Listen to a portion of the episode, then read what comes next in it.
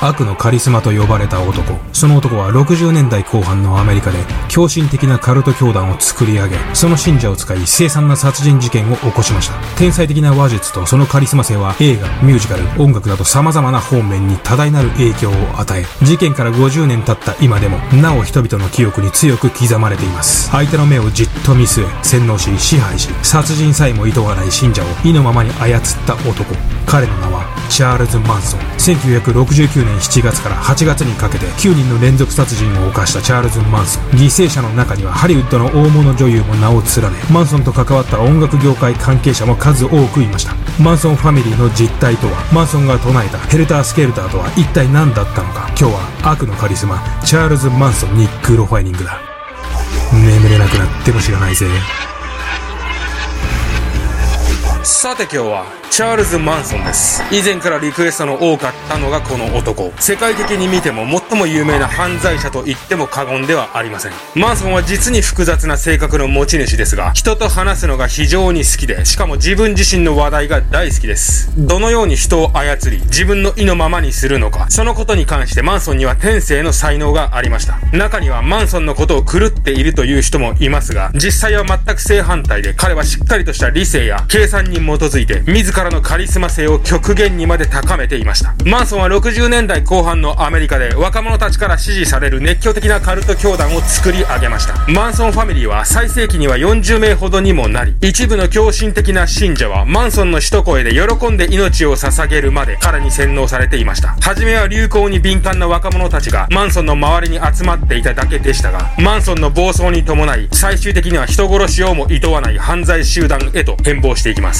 今日は尺が長いので途中でコーヒーブレイクを挟んでいます。コーヒーブレイクには、子さんの方お待ちかねのもう一人のストーリーテラーが登場しますので、お楽しみに。チャールズ・マンソンは1934年11月12日、アメリカ・オハイオ州で生まれました。マンソンの母は売春婦であり、16歳で彼を出産していますが、マンソンの父が誰なのかについて断定された事実はありませんが、最も有力な説によると、スコットという工場労働者であったとされています。マンソンの母キャスリンは大の酒好きで、育児はほとんど行っていませんでした。彼女の酒好きとマンソンに対する愛情の欠如については、こんなエピソードがあります。ある日、金のないキャスリーンは子供ができなくて悩んでいるウェイトレスに対して、一杯のビールと引き換えに、なんとまだ幼いマンソンを差し出したのです。その後数日間マンソンはこのウェイトレスと一緒に過ごしましたが、この時はマンソンのおばが彼を取り返し、事なきを得ています。シリアルキラーの幼少期は、その大多数がこういった親からの愛情の欠如を何らかの形で体験しています。そのことはチャールズ・マンソンの場合も例外ではなかったのです。そしてマンソン5歳の時、彼のその後の人生を大きく変える事件が起きます。母であるキャスリーンが自分の弟と二人で強盗を犯し、5年の刑期を受け、そのまま収監されてしまい、マンソンはおばの家に引き取られることとなります。マンソンを引き取ったおばは、なんとか彼を良い環境で育てようと尽力しますが、現実はそう甘くはありませんでした。マンソンの母キャスリーンの強盗の件はすでに街全体に知れ渡っており、それによって息子であるマンソンは、近隣から好奇の目で見られ、そんな視線から自分を守るるためにマンソンは嘘をつき、利己的な振る舞いをするようになっていったのです。さらにマンソンは力を求め、銃やナイフに興味を持つようになり、近隣の子供たちからからかわれると、マンソンはその度に彼らが大切にしているおもちゃを燃やすなどして報復に出たと言います。マンソンの攻撃的な性格は、この時期に芽生え、熟成されていったのかもしれません。1942年、母キャスリーンが仮出所し、この日からマンソンが心待ちにしていた母との生活が始まります。マンソンは後年、母の出所の際、母から力いっぱい抱きしめられたことと、その後の数週間の母との生活が自分の人生の中で最も温かく、唯一の子供時代の幸せな記憶だったと述べています。感動の息子との再会から数週間、キャスリーンを待っていたのは、シングルマザーという現実とどうにもならない貧困でした。そしてそんな現実から逃げるように、キャスリーンは翌年アルコール依存症の男性と出会い、結婚します。9歳の頃には学校に火をつけ、窃盗や不登校など何かと問題の多かったマンソンと再婚相手との生活はうまくいかず、結果母キャスリーンはマンソンを再び捨てることを決意します。1947年、13歳のマンソンは、義母スクールという神父が運営する非行少年のための施設に入れられます。義母スクールは規則が非常に厳しい施設であり、そこでは些細な違反に対しても体罰が行われました。そんな体制にマンソンは当然のように反発し、彼は1年も経たないうちに義母スクールから脱走し、母の元へ駆駆けつけます。しかし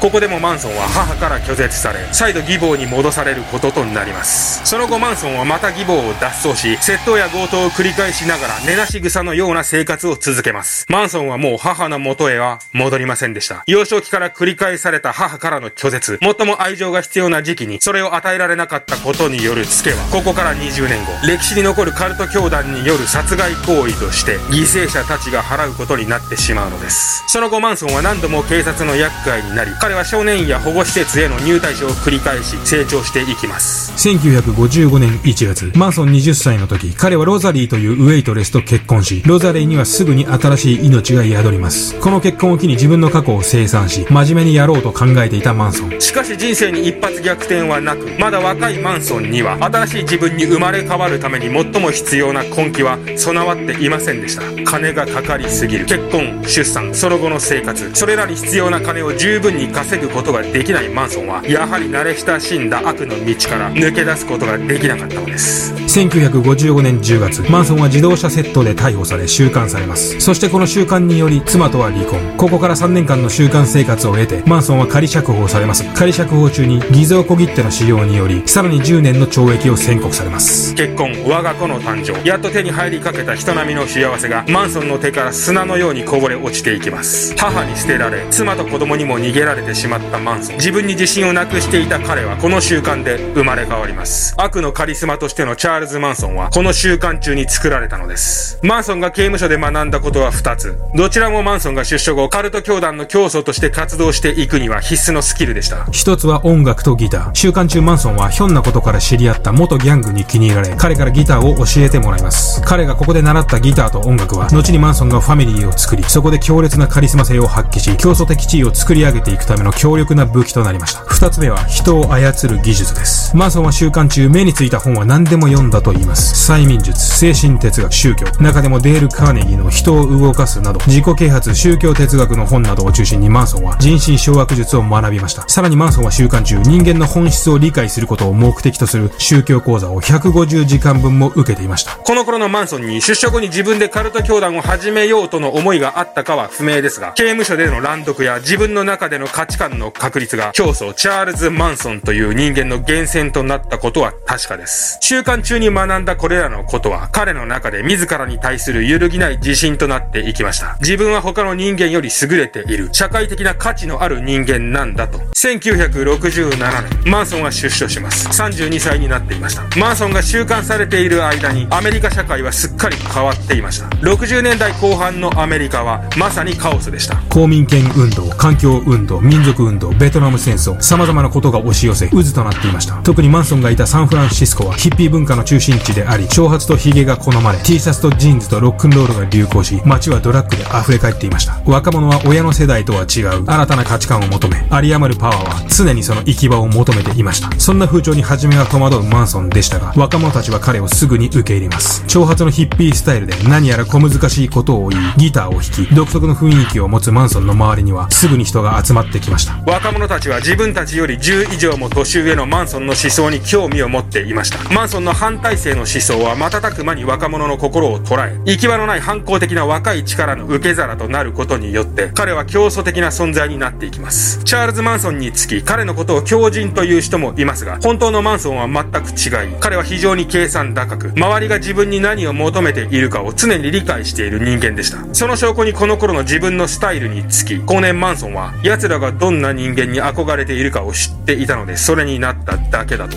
述べています。カリフォルニアを拠点とし初めは3人から始まったマンソンファミリーは気づけば20人ほどの人数になっていました。この時点でのマンソンファミリーの属性は当時の最先端であるヒッピーファッションに身を包んだ社会に何らかの反感を持つ若者の集団でした。現にこの頃マンソンは自分はビートルズを起こすミュージシャンになるんだと中古のスクールバスを用意しそれにファミリーを乗せアメリカ大陸を南へ放浪していました。ファミリーのほとんどは女性で彼女たちは完全ににマンソンに洗脳されていました。しかしその洗脳は純粋にマンソンの話術や思想だけで成し得たものではなかったのです。マンソンがファミリーのメンバーを洗脳する方法。それはドラッグと盗作的な性行為によってでした。マンソンは幻覚誘発剤や人格を変える効果を持つドラッグによってファミリーメンバーの正常な判断能力を麻痺させ盗作的な性行為をさせていました。もちろん新しいメンバーはまずはマンソンの洗礼を受けました。ドラッグによって判断能力が低下するとそれに続いてマンソンは自分分の暴力的な思想をとうとうと解きました。メンバーには自分の過去やルーツ、親から与えられた生活を忘れるように言い聞かせ、過去の生活を軽蔑の対象とすることによって、ファミリーへの依存度を高めさせました。時には他のメンバーの前で一人のメンバーを罵ることによって、周囲の人間やそのメンバーの性格を強制するようなことも行っていました。ここで大切なのは、メンバーに過去の自分を完全に忘れさせること、今までの過去を一切捨てさせ、行き場をなくさせること。これは以前にやったジム・ジョーンズや北九州監禁事件の松永も全く同じことをしています。ファミリーで行われた儀式には、マンソンをキリストに見立てたものもありました。ドラッグで気分を高揚させ、マンソンをキリストのように十字架に貼り付け、その雰囲気に酔いしれる。こういった方法によりマンソンはたったの2年で、彼が命じれば殺人さえも厭わない犯罪者集団を築き上げることに成功したのです。そしてこの頃マンソンは、後の強行のきっかけとなる2つの出会いを経験します。1つ目の出会いは、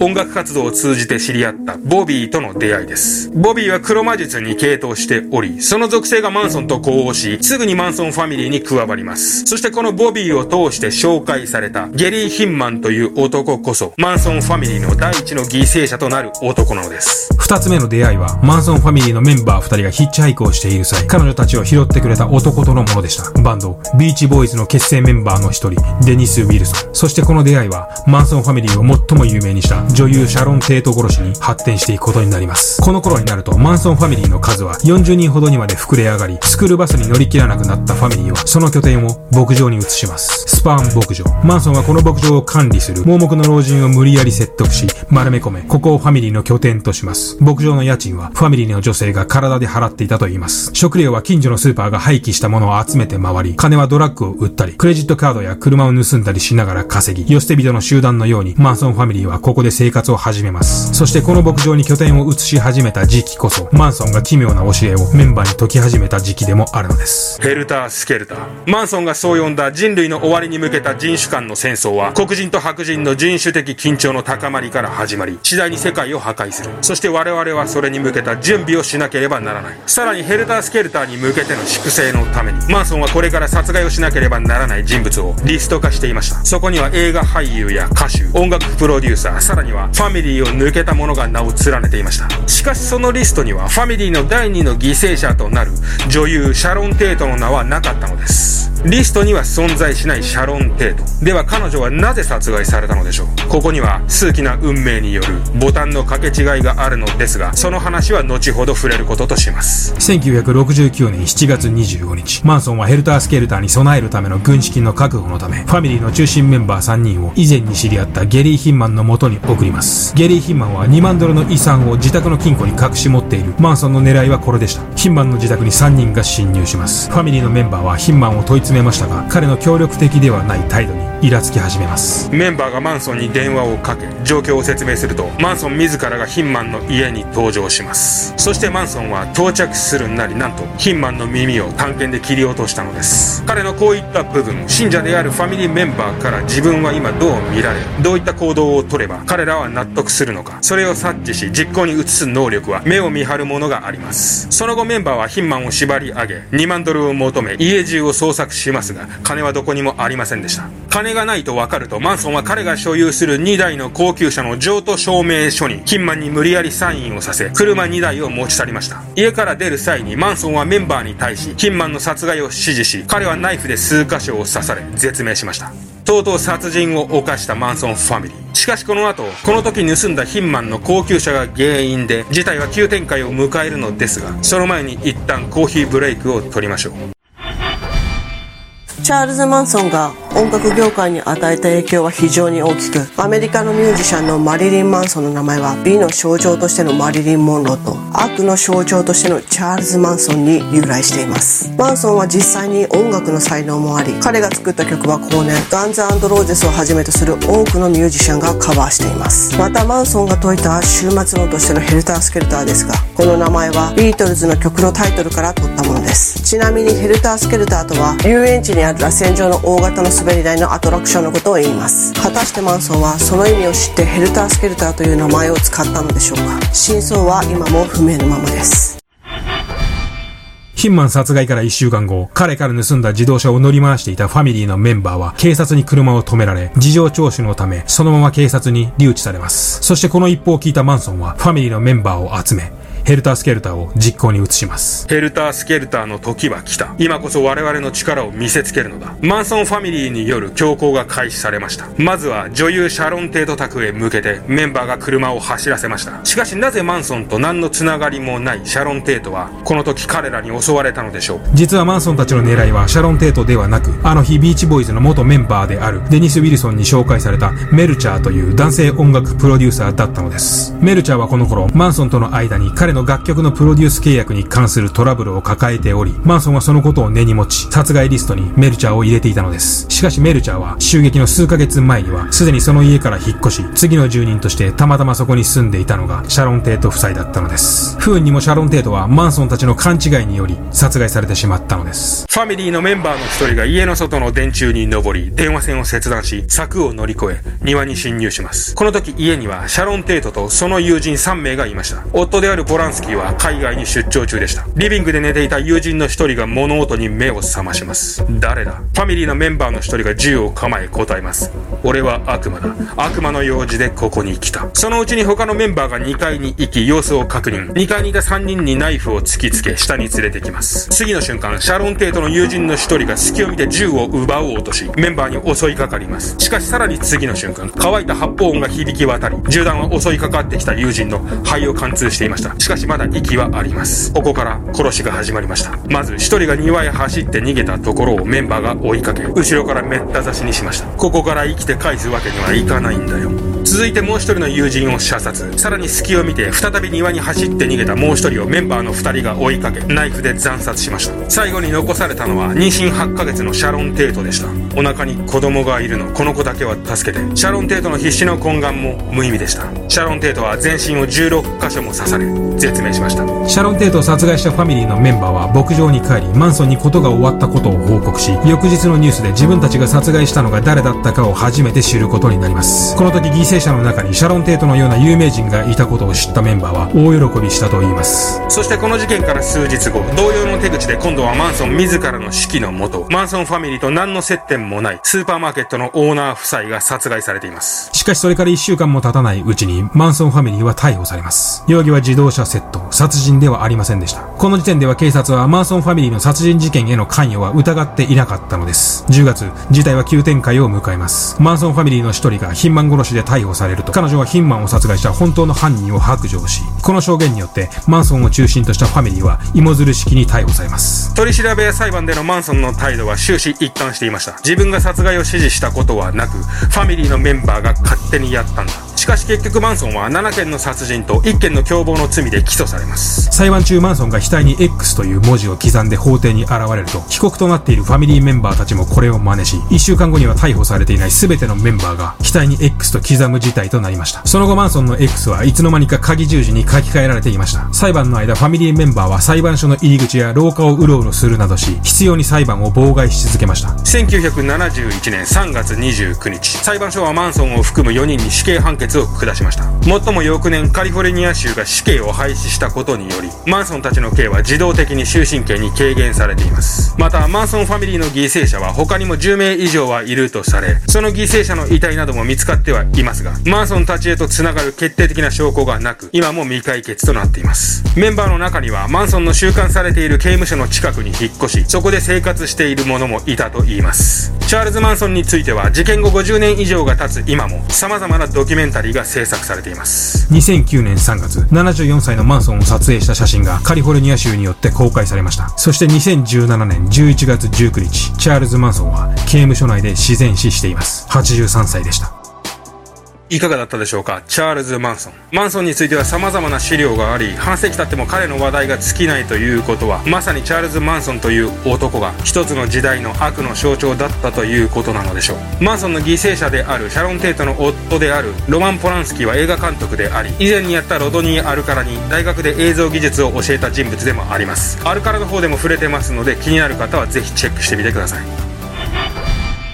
えー、コメント返しの前に、えー、ステッカーについてです。先日やっと物が完成しました。で詳細を売り出す時に動画にしますので、もう少しだけお待ちください。これから販売準備に入ります。途中女性が出てきたと思いますけども、あれがニッキーです。古くから見ていただいている方はもちろんご存知だと思いますけども、まあこれからタイミングを見て出てくると思いますので、よろしくお願いします。ちなみにあのカットを撮るだけで30分使ってます。で、あれです。えー、まだあります。え前回投げ銭のことを触れたら、あの、多くの方に投げ銭いただきました。本当にありがとうございます。ただ、あくまで負担にならない範囲でお願いします。まあ、逆にお金が余ってしょうがないぜっていう方は、もうどんどん投げてください。じゃあ、コメント返しいきます。NRFJ さん。いろいろと試されている感じが伝わってきて、飽きずに干渉ができてます。いつかウクライナ21のギロさん視点の考察が知りたいです。トヤ様さん。ウクライナ21やってみたいです。毎日楽しみにしています。ブレイブナイトさん。こんばんはいつも楽しく拝見してます。えー、ヨアヒムクブル初めて、えー、えー、これからバンされのギリギリのグルー提供してください。まあ、一つリクエストがあります、えー、できればウクライナ21を取り上げてください。ということです。えー、コメントありがとうございます。ウクライナ21、急にコメント増えましたね。3件ぐらい一気に来ました。で、以前からもまあコメントで、ウクライナ21、ちょっと待って、21でいいのか？今思ったんだけど。これ読み方21でいいんだよね。21。調べたりするまあ。以前にもまあリクエストいただいてまして、検討はしていたんですけども、まあこれちょっと物語になるのかなっていうのがあって、ちょっと避けてました。で、まあ知らない方は調べてもらえばわかりますけど、まあ内容はかなりひどいです。で、動画もね、あの、当時の、当時っていうかその、まあ、いわゆるスナップビデオってやつですね。その動画、あの、英語で検索すると出てきたりしますんで、うん、そこら辺はまあ自己責任でって感じなんですけども、まあこれだけ皆さんが望んでるっていうことであればやってもいいかなと思いますんで、いつかやろうかなと思ってます。はい。えー、み、みーすけさんでいいのかな？あら、ムーちゃん計画されましたね。前からだったのかな。ライオンカットの可愛いムーちゃんに気を取られて内容入ってなかったので、もう2、3回見直しますね。笑い。見ていただきありがとうございます。で、夏なので、ニッキーがサマーカットにしました。まあ、かなりボコボコなんですけどもね。ムーはですね、グロファイラーの方にかなり人気ありまして、初回ムーだけ見て、2回目から内容しっかり見るっていうコメントもありましたね。で、ちょっと来てもらいました、ムーに。はい。かなり重いです。体重はね、10.4キロでした、さっき測ったら。じゃあ、一言どうぞ。はい、ありがとうございます。毛がね、すごいんですよ。えー、ソータン、ダイヤ3さん。ソーってあの映画のソーから撮ったんですかね。どうなんだろう。映画のソーはね、まあ、ちょっとずれますけども、映画のソーは1が最も面白いんですよね。で最後のどんでん返しがちょっと神がかりすぎてて、あの、見た時さすがに鳥肌でやばかったですね。で、まあ、ああいう気持ちのいいオチがついた動画いつか作りたいなと思ってます。えーと、なんだっけ。えー、この事件テレビでリアルタイムで見てました。マスコミを追っかけましたんですね。えー、それは知らなかった。娘さんが見つかった時の状態を聞いて、ここで最後のトークが楽しかったライブでシリアルキラーの話をみんなでできたら嬉しいと思います。頑張ってください。これあれだ。えー、えっと、会社応援の時のコメントですね。ライブはすでにやりたいんですけど、一応まあ目安としては5000人か1万人いったら記念でライブやってもいいかなと思ってます。どうなんだろうライブとかみんなやってほしいのかなただこのマスクつけてライブやると、もう汗ダラダラになっちゃうんで、まあライブの時はちょっと工夫しないとかなと思ってます。はい、えー、今日はこんな感じです。えー、最近かなり暑いですので、まあ、熱中症なので気をつけてお過ごしください。じゃあ今日はこの辺で。なんで、ここから言いましたよ。ガンズローゼス。言えない。ガンツローゼス。言われちゃうから。目がかゆい。